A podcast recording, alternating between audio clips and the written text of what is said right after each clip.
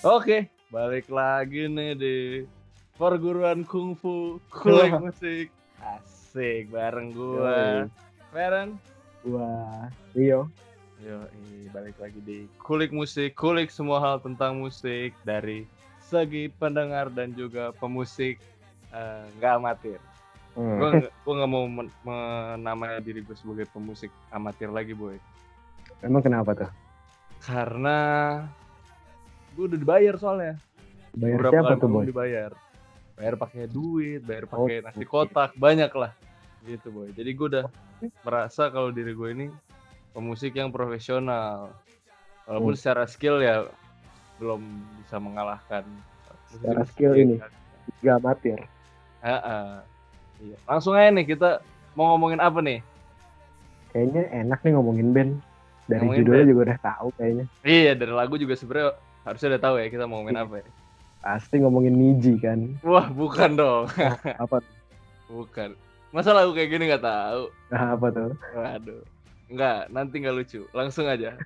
Kita fokus, kita bakal bahas Barasuara. Barasuara. Nah, ini juga dalam kondisi WFH nih kan. Kita rekaman masih di rumah masing-masing. Jadi sorry juga nih. Sorry juga kalau kadang-kadang kita ngobrol suka tabrakan nih. Jadi kadang-kadang suaranya ada yang kecil, ada yang gede gitu lah. Jadi kita bakal ngebahas soal Barasuara nih di episode kali ini. Episode yang akan kita fokuskan buat bahas band. Nanti juga kedepannya kita kayaknya minggu-minggu ke depan bakal bahas band juga ya. Mungkin satu kali seminggu tuh kita bakal bahas band lain gitu. Mungkin kalau kalian ada saran juga bisa langsung DM lah. DM ke kita atau enggak ke akun kulik musik atau ke email kulik musik bisa. Udah ada emailnya? Udah ada. Oke. Mantap. Nah, langsung aja ini kita ngomongin Barasuara. Kalau lu kenapa tertarik buat bahas Barasuara? Gua sebenarnya dengerin Barasuara ya kalau boleh jujur ya. Mungkin baru 2019-an deh. 2019. Itu juga sebelah itu dikenalin juga salah satunya malu juga. Oh iya. Kata lu, wah, musiknya beda nih. Iya. Beda gimana maksud gua kan? Ya udah, lu dengerin aja lagu paling mainstreamnya. Bahas Bahasa. Iya, okay. Pas lu dengerin gimana? Kalau gua sih first impression sama lagu Bahas Bahasa tuh kayak, wah, ini lagu perguruan kungfu nih, parah nih. Karena oleh gitu, Cuk. Gue nggak mikir sampai kungfu sih, cuman pas lo bilang ini lagu kayak lagu kungfu nih, iya juga ya gue mikir gitu. Parah. Tapi musiknya keren sih. Iya benar, musiknya enak, terus lirik-liriknya gue suka, terus juga tiap-tiap lagunya dia tuh punya arti gitu. Jadi kayak, wah, ini filosofis banget nih lagu. Ini lagu bukan sekedar lagu-lagu yang kayak lagu-lagu cinta-cintaan, lagu-lagu yang pesannya tuh cuma sekedar gue putus sama dia, gue berjadian sama dia, gue lagi sayang-sayangnya sama dia, nggak gitu. Tapi ada pesan filosofis di lagu ini. Jadi dan juga dikemas dalam kualitas musik yang menurut gue keren, ajib. Wah, ajib sih. Gue udah dengerin, oke lah maksud gue. Oke banget, bukan oke lah, malah oke banget. Secara quality tuh best quality, men. Cuman kan gak semuanya nih mungkin dengerin Barasuara kan. Mungkin ada yang baru mau tertarik gara-gara kita omongin nih. Iya betul. Tapi siapa aja sih yang ada di dalamnya itu? Oh ya, mungkin kita kasih tau dulu kan apa ini Barasuara ya kan. Jadi ya Barasuara ini basically band yang terdiri dari berapa? 6 ya? 6 atau 5 sih? 6 Pak. 6 ya? 6 vokalis, 3 basis, gitaris, drummer. Oh ya 6. Nah jadi Barasuara ini grup musik dari Indonesia yang mulai bermusik tuh dari tahun 2012. Nah ini dia bergenre apa ya bisa dibilang? Alternatif mungkin? Genre rock, alternatif rock. Rock eksperimental ya, pokoknya ya rock lah. Secara garis besar nih band rock gitu. Jadi band ini juga udah didengar ratusan ribu listener di Spotify ya. Wah, jadi udah cukup terkenal platform lah. Iya, udah cukup terkenal juga. Terus terdiri dari Iga Massardi. Iga Massardi ini adalah frontman ya, Dia vokalis sekaligus gitaris juga. Ada pencipta lagu juga. Betul. Dan ada TJ Kusuma. TJ Kusuma juga gitaris.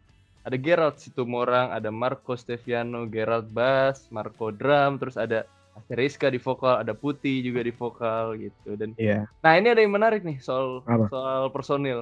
Jadi, lu tahu basisnya di Adam? Iya, tahu. Nah, si Pandu. Pandu itu ternyata mantan player dari Barasuara, boy. Wah.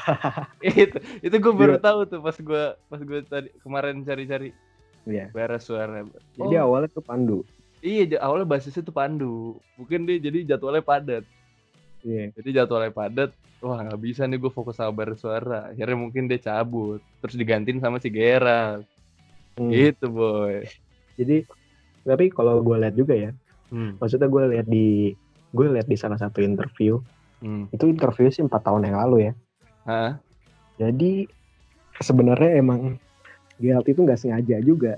Oh gitu? Ya, dia tuh awalnya buat ngisi kosong aja. Gue pengen main nih, gue ngisi kosong. Cuman main. Akhirnya rekaman album. Di band ini juga udah nyiptain beberapa karya ya. Yeah. Banyak karya. Kayak udah nyiptain album juga. Ada 2 album. Albumnya itu Taifun tuh tahun 2015. Terus ada Pikiran Perjalanan. Pikiran Perjalanan tuh 2019. Jadi sampai sekarang albumnya ada 2. Sama album Pikiran Perjalanan yang PQ, gue nggak tahu setelahnya. Pokoknya di album PQ Pikiran Perjalanan ini isinya lagu-lagu aransemen dari tiap personil yang memainkan lagu Pikiran dan Perjalanan gitu, boy. Itu dia saking jagonya apa gimana ya? Iya, kayaknya wah gue bisa bikin sendiri. Iya, gue bisa nih bikin lagu Pikiran dan Perjalanan versi gue gitu. Tapi kalau ditilik dari background-backgroundnya emang dasar udah jago semua sih pak. Iya, emang basicnya tuh orang-orang yang jago-jago men. Iya. Ada lirik juga yang nyiptain Iga Massardi. Iya. Yang kini nggak tahu dia salah satu anak dari sastrawan. Anak dari sastrawan. Terkenal pada zamannya. Betul. Yudhistira Massardi. Yo. Jadi emang basic liriknya itu ya dari keluarga dia juga bisa kita lihat, ya kan? Iya, udah tidak diragukan. Bener banget. Terus juga dia, si Iga juga sebelum di Bara sempat banyak project juga. Si Iga ini kalau lu yang belum tahu nih, dia dari The Trees and the Wild kalau lu tahu, The Trees and the Wild. Terus sama yang gue tahu dia sempat jadi additionalnya Raisa. Iga. Gitu, itu si Iga. Sampai akhirnya dia mungkin menemukan jati dirinya di Barasuara. Oh iya. Cuma Gerard juga ya. Gerard sebenarnya kalau gue tau wawancaranya dia basicnya gitar ya. Iya benar. Cuma dijebak dia main bass di situ. Kayaknya ya. Karena emang nggak tahu ya. Kalau yang gue lihat sih gitaris-gitaris klasik tuh emang jatuhnya kalau di band main bass sih kayaknya. Jadi kayak lu gitaris klasik, lu pasti bisa main bass nih, jago banget gitu. Vokalisnya sendiri siapa? Bukan Putih, satu lagi Asteriska. Asteriska itu juga dia juga solo juga ada project. Lucu tuh Asteriska, gemes. Wah iya. Itu benar pak. Iya, dia juga ada project solo dia. Albumnya juga ada 2 dia. Ya, terus ya awalnya solois jadinya dia. Sebelum masuk Barasuara tuh dia solois dulu. Gitu, jadi emang dia basicnya juga sebelum Barasuara udah cukup dikenal di scene musik Indonesia gitu. Gitaris juga kalau gue nggak salah dengar dia di ini Raisa juga ya. Oh gitarisnya juga? Iya. Si TJ. Iya. Yang cabi menggemaskan. Cabi tapi bengoknya banyak banget pak. Wah iya. Gue mau cubit pipi juga mikir-mikir sih. Ya, tapi drummernya juga sih kalau nggak salah dia tuh produsernya salah satu produser dia tuh bawahin Kunto Aji juga kalau nggak salah. Oh dia bawahin Kunto Aji. Tahu gue sih dia itu basicnya emang musik coy, jadi dia dulu tuh kuliahnya emang di musik. Wah cocok lah kalau gitu mah. Dia tuh dulu kuliah di Amerika lah, ingat gue di Amerika lulus 2010 kalau nggak salah, terus dia sempat jadi musik directornya Raisa. Ya itu ya. Menang ini aja waktu itu, menang nominasi musik pop terbaik, lagunya Raisa yang kali kedua. Ya, pantes sih dia. Pantes ya. Terus bikin band jadi begitu. Makanya, emang dia Niji juga kalau nggak salah dia sempet ngurusin juga Niji. Jadi prestasi si Marco nih banyak banget. Nah, si Marco ini juga nih termasuk keluarga musik juga. Jadi waktu dia ngeband, adeknya juga namanya sempat dikenal nih. Sekarang juga lagi naik namanya. Siapa tuh, Wak? Adeknya tuh Enrico Octaviano namanya. Oh, iya. Kalau lo tahu, dia itu punya project sama Hindia. Sama Iga juga kalau nggak salah, ada Iga. Lo tahu iklan-iklan yang inilah cerita jutaan orang, itu yang bikin Iga. Iya udah. Enggak, makanya kalau kita mau musik kayaknya, waduh ini saingannya mantep juga ya. Iya. Makanya... Mau nggak hina juga. Aduh, nggak bisa ini dihina nih. Iya. Nggak bisa nih dijatuhin nih. Karena emang udah bandnya tuh isi udah orang-orang keren semua, men. Tapi gue denger ya, sebenarnya dia emang Iga-nya itu yang ngumpulin anak-anaknya ya. Pertama tuh dia tuh udah temenan sama Marco, drummernya. Jadi ngambil TJ, ngambil Puti, ngambil siapa namanya? Satu lagi gue lupa. Asteriska. Asteriska tuh masuk terakhir. Kalau nggak, bukan, Puti yang masuk terakhir. Puti masuk terakhir. Geraldnya, ya udah gitu aja. Tidak sengaja. Iya, nggak sengaja ikut. Gara-gara Pandunya terlalu banyak band. Iya. Sama satu lagi belum kita mention, satu orang nih, Puti. Siapa? Si Puti. Puti Chitara, dia juga. Nah, menarik nih, dia tuh lahir di Malaysia, Jo. Oh, no. Dia tuh lahir di Malaysia, terus balik ke Indo umur 12. Jadi kayak lulus SD, dia balik ke Indonesia. Terus dia akhirnya kuliahnya di Jepang. Sama kayak si Gerald, sama kayak si Marco.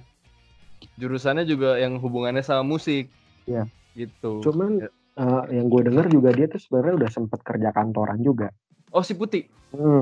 Oh, oke. Jadi sebelum ngeband dia emang kerja dulu. Oh, kerja kantoran.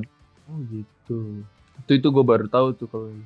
Ya, jadi emang dasarnya jago sih ya. Emang dasarnya tuh semua personil di Barasuara tuh jago-jago gitu. Makanya buat jadiin referensi lagu kalian nih cocok nih Barasuara. Bisa jadi ini. Penunggang Badai, ya, nama fansnya. Fansnya. Yo, fansnya tuh. Tapi lu tahu artinya nggak sih Penunggang Badai gimana? Gue nggak tahu. Gue nggak tahu ya. Kayaknya kalau gue lihat Penunggang Badai, ini sotoy aja nih. Oh iya. Badai itu identik sama kerusakan, kehancuran. Iya betul. Dan penunggang itu kan seakan-akan ngartiin pengendali. Jadi dia kayak mengendalikan yang apa ya? Dia mengembalikan yang sudah hancur menjadi lebih baik. Kalau pokoknya gitu sangat, aja. Sangat filosofis. Sangat filosofis. Tapi ya benar-benar bisa jadi kayak gitu, make sense sih. Keren. Itu juga sebenarnya ngambil dari salah satu lagu di albumnya. Di Taifun tuh ada judulnya Penunggang Badai. Gitu. Itu dari sisi personilnya, kita bahas tadi kan banyak banget dari segi background personilnya ya kan. Yoi. Mungkin kita bisa langsung bahas nih ke albumnya. Albumnya ada dua. Taifun sama Pikiran dan Perjalanan. Cuman yang gue dengar Taifun katanya ini, Pak. Apa tuh? Pengerjaannya lama ya. Oh gitu. Ya, gue baru tahu. Hampir 3 tahun katanya sih. Oh 3 tahun. Pikiran Perjalanan tuh kayaknya 4 tahun deh kan. Gue sih 4 tahun sih. Kalau kita lihat dari rilis albumnya ya, 2015 ke 2019. Sekitar 4 tahun, ya wajar sih lagunya bagus. Iya. Walaupun pasti nih gue gak tahu kenapa ya, pasti selalu ada beberapa orang yang bilang kalau album pertama sama album kedua nih pasti beda. Kayak album kedua nih nggak kayak Barasuara yang dulu ya, kayak gitu-gitu selalu ada tuh. Walaupun gue dengerin tetap kelas lagunya. band tuh pasti punya ciri khasnya sendiri lah. Benar. Cuma kalau menurut gue terlalu gimana ya? Kalau lu ngebilang itu bukan Barasuara banget lah, yang personilnya aja mungkin bisa ditutupin juga atau enggak. Dia oke-oke aja sama itu. Iya, enggak masalah. Tapi emang masih ada beberapa orang yang ngomong kayak gitu ya, itu juga enggak masalah lah. Karena emang karya yang lu buat ketika lu emang lempar ke publik ya udah milik publik gitu loh. Sebenarnya lagu-lagu dia nih banyak maknanya sih ya Pak. Iya benar. Di lagu Tirai Cahaya ini juga. Tirai Cahaya. Tirai Cahaya kalau di album Pikiran dan Perjalanan ini katanya sih Barasuara itu berusaha menggambarkan kebahagiaan orang tua saat pertama kali melihat anak mereka lahir di dunia. Oke. Dan dari yang gue lihat juga, Tirai Cahaya tuh kayak menggambarkan kayak kelahiran anak kan, anak berarti dia kayak si anak ini dari dalam tubuh ibunya terus kemudian keluar ke dunia yang baru ya kan. Jadi kayak seolah-olah dia membuka tirai dan kemudian ada cahaya gitu. Cahaya itu ya dunia dia yang baru gitu. Jadi cukup filosofis. Memang Iga the best lah. Kayak kalau menurut gue orang yang nulis liriknya bagus tuh salah satunya Iga. Gue seneng sama band-band yang dia berani ngangkat isu-isu sosial, mau lingkungan, mau kalau bahasa psikologisnya mental illness lah kita bisa bilang ya. Oke. Dia juga sempat ngangkat isu mental illness yang dikategorin tuh depresi di lagu Seribu Racun. Oh, Seribu Racun itu di albumnya yang Pikiran dan Perjalanan juga ya? Iya. Oh, itu bahas tentang? Jadi dia tuh bahas kayak depresi yang nggak bisa dipungkiri, depresi itu jadi isu yang kuat di kalangan masyarakat sekarang ya. Terus tapi orang kayak, masa sih lu depresi, masa lu begini, jadi isu itu diangkat lagi sama dia. Jadi gimana cara orang bisa bertahan di hidupnya, gimana cara dia bisa bersosialisasi sama orang lain. Yang menurut dia musuh terbesarnya yaitu pemikirannya dia sendiri. Oke. Sangat-sangat filosofis. Iya. Harus mikir keras gitu buat tahu lagu.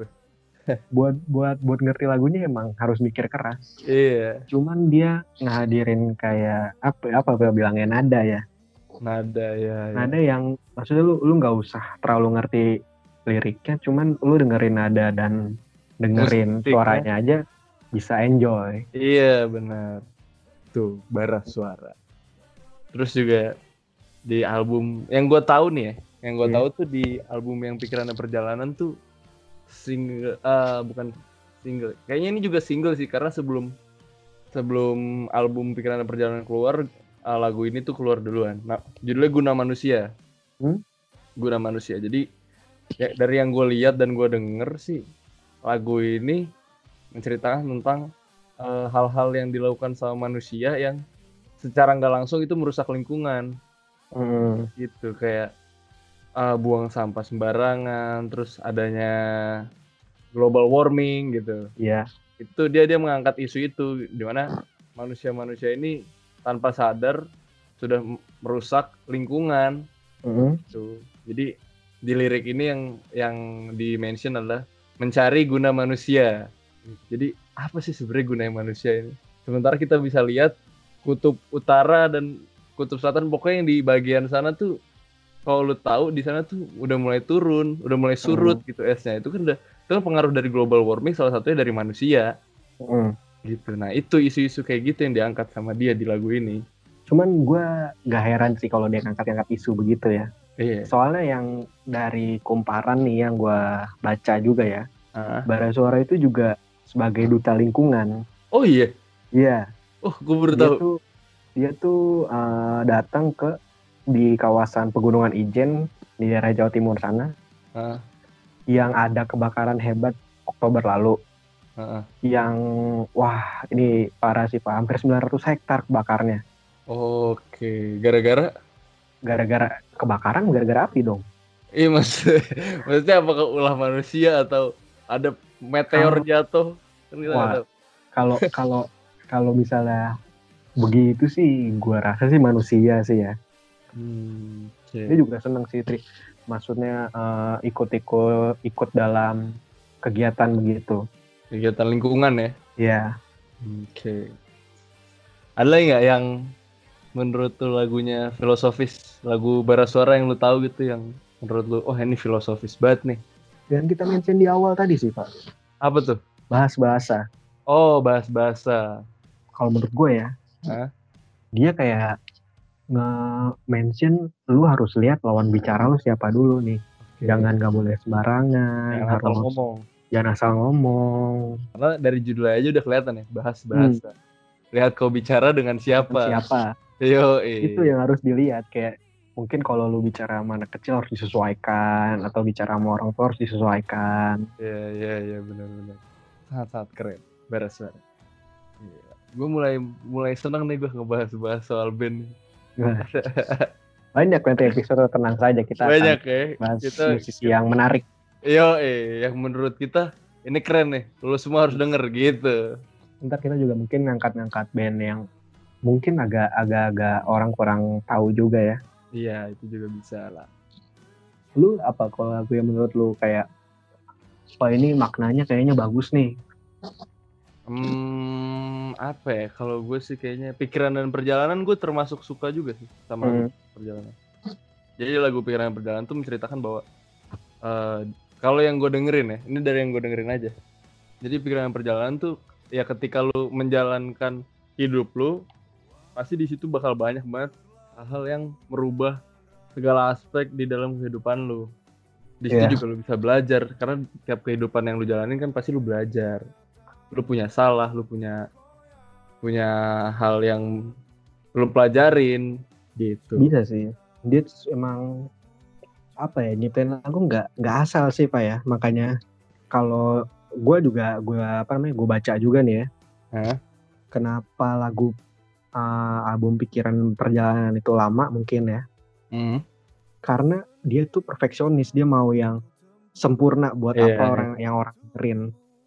Kualitas harus lebih bagus daripada kuantitasnya.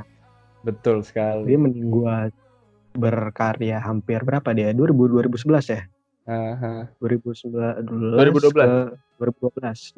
ke 2019. Dia punya album cuma 2, cuman wah makanya gede sih. Iya benar. Terus juga ada juga lagu dia yang jadi dia punya lagu nih judulnya Sendu Melagu. Itu di albumnya yang pertama, Taifun. Nah jadi lagu ini tuh sebenarnya belum kelar cuy. Terus? Lagu ini tuh ada lanjutannya.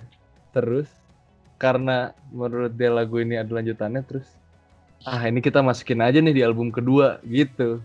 Di album Pikiran Perjalanan, lanjutan dari Sendu Lagu itu lagu judulnya Tentukan Arah gitu. Jadi lagu yang harusnya di album pertama jadi di album kedua. Sebenarnya banyak lagu yang harusnya di album pertama, di album kedua tuh kayak Samara. Di album kedua tuh ada judulnya Samara, itu harusnya di album pertama. Gitu. Cuman kayaknya kurang cocok nih buat masuk ke album ini gitu. Itu sih. Sangat ini dia. Sangat berisi sekali ya obrolan kita. Iya. tapi ya mungkin kalau kalian lihat dia cuma ngangkat isu-isu begitu aja, sebenarnya buat gue enggak sih ya. Ada lagu dia yang emang ngebahas soal cinta-cintaan juga, entah orang nafsirinnya gimana, cuma menurut gue ini cinta. Apa tuh? Entah cinta, entah isu sosial, entah pikiran lo terhadap kehidupan lo ya. Mengunci Ingatan. Mengunci Ingatan. Menurut gue tuh kayak multi tafsir sebenarnya. Cuman kalau gue lebih kayak karena mungkin dia sosial banget ya. Mungkin orang banyak yang artiin sosial, cuman menurut gue kayak lagunya itu lebih mengarah ke perasaan. Oke. Lagu Mengunci Ingatan, gue tau. Itu lagu sempat di cover sama Kunto Aji juga. Wah iya. Tapi gue pengen banget. Nah ini dia, gue belum pernah nonton Barasuara langsung. Kalau nonton Barasuara tuh gue pengen lihat Iga. Soalnya Iga tuh ada ciri khasnya, dia pasti pakai batik coy. Iya. Manapun dia, gue liat wawancara pun pakai batik. Iya, kadang-kadang wawancara pakai batik. Itu ciri khas sih. Betul. Iya. Iganya juga wah anjir nih, dia ini panggungnya juga ngehayatin banget gue. Aktif panggungnya. Iya. Tapi kalau gue lihat yang lebih sering diam di panggung tuh si TJ. Iya. TJ tuh kalau nonton ya pasti main diam. Sempat gue lihat di video synchronize tuh kayak si Gerald kan juga orangnya kan atraktif juga ya kalau ya, di panggung. Gerald atraktif. Jadi dia ke kanan ke kiri panggung disamperin semua. Nah waktu itu dia ngambil posisinya si TJ. Jadi dia pindah dari posisi dia ke posisi TJ, spotnya TJ kan. Terus si TJ kayak dibisikin gitu sama dia, geser gitu. Akhirnya pindah tuh jalan si TJ. Paling sering diem tuh. Fokus dah sama gitar. Fokusnya main gitar doang. Iya, fokusnya main gitar. Maksudnya dia kayak vokalisnya atraktif, basisnya atraktif, drummer atraktif. Kita ngeliat dia malah kayak ini ya.